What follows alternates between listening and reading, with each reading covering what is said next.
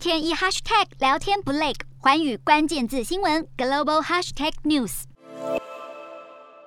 首先看到国内二十五号新增十五例本土确诊，一百二十二例境外移入，没有死亡个案。国际疫情方面。南韩新增三十三万例，在疫情严峻的此刻，南韩疫苗学会副会长在社群媒体贴文表示，还没确诊过的人在人际关系上有问题，引起舆论争议。他随后澄清，没有不尊重他人的意思。日本新增四万九千多例，东京都占八千多例，而当中近两成的确诊者是未满十岁的儿童。印度新增一千多例，疫情目前逐渐降温，并会在本月三十一号解除所有防控措施，但口罩和社交距离依然会继续实行。印尼新增五千多例，从二十四号开始，外籍旅客只要出示两剂接种证明，并在入境 PCR 检验阴性，就能免除隔离，自由活动。中国新增一千三百个本土案例，当中超过八成都集中在吉林省，而上海同样还是疫情热点，当地不少超市、电商的生鲜用品被抢购一空，造成部分民众被迫选择更加昂贵的货源。美国新增。三万多例。纽约市长亚当斯在二十四号松绑了私营部门的疫苗接种令，让拒绝打疫苗的 NBA 球星能够重回主场参赛。法国再度新增十四万例，就连共和党的总统候选人佩克雷斯都在二十四号宣布确诊，